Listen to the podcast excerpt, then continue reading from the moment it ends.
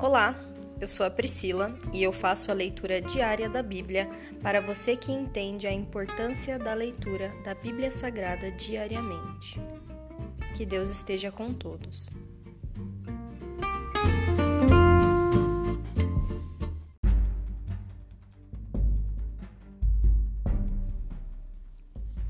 Fica com o capítulo 28 do livro de Gênesis.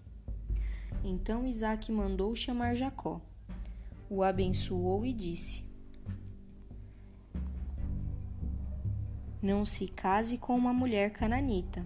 Em vez disso, vá de imediato a Badan Aram, a casa de seu avô Betuel, e case-se com uma das filhas de seu tio Labão.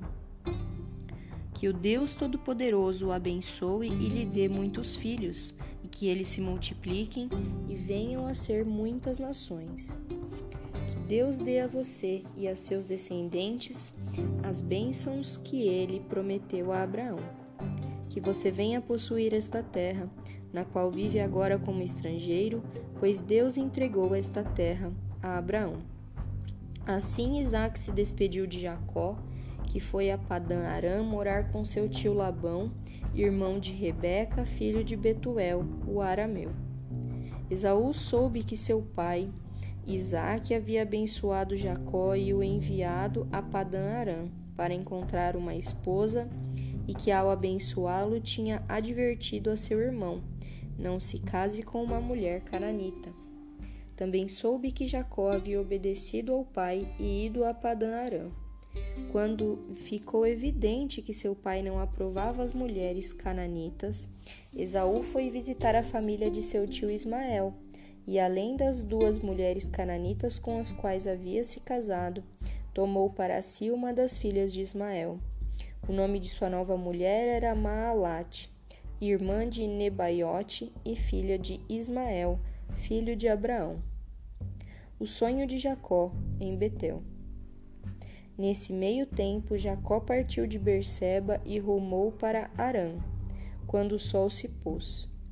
Chegou a um bom local para acampar e ali passou a noite.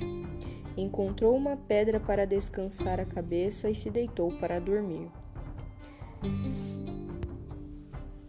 Enquanto dormia, sonhou com uma escada que ia da terra ao céu e viu os anjos de Deus que subiam e desciam pela escada. No topo da escada estava o Senhor que lhe dizia: Eu sou o Senhor o Deus de seu avô Abraão e o Deus de seu pai Isaque. A terra na qual você está deitado lhe pertence. Eu a darei a você e a seus descendentes. Seus descendentes serão tão numerosos quanto o pó da terra.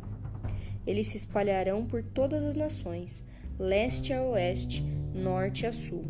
E todas as famílias da terra serão abençoadas por seu intermédio e de sua descendência. Além disso, estarei com você e o protegerei aonde quer que vá. Um dia trarei você de volta a esta terra. Não o deixarei enquanto não tiver terminado de lhe dar tudo que prometi.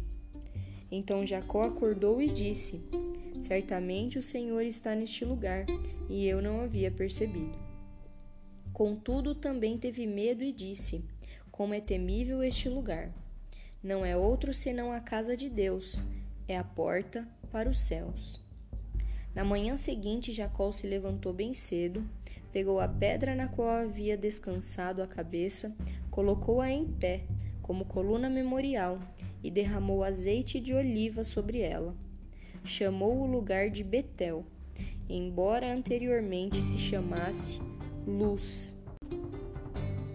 Então Jacó fez o seguinte voto: se de fato Deus for comigo e me proteger nessa jornada, que ele me se ele me providenciar alimento e roupa, e se eu voltar são e salvo à casa de meu pai, então o Senhor certamente será o meu Deus. E esta coluna memorial que eu levantei será um lugar de adoração a Deus, e eu entregarei a Deus a décima parte de tudo que ele me der.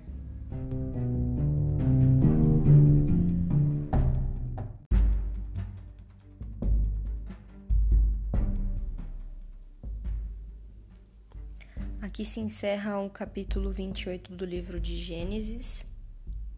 A minha oração hoje é para que, ao deitarmos a nossa cabeça no travesseiro às noites para dormir, que a gente sonhe com o Senhor, que a gente sonhe com as promessas de, do Senhor na nossa vida, mas que diferente de Jacó, que a gente não coloque ele à prova, falando: se tal coisa acontecer, certamente ele será o meu Deus.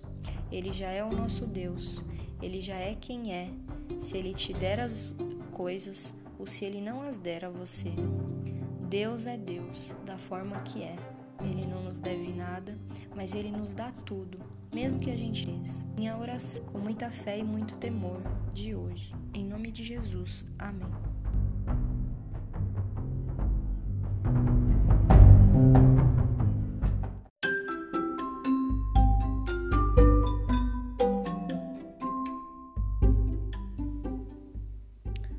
Você acabou de ouvir o Dali Bíblia, o podcast da tua leitura diária da Palavra do Senhor.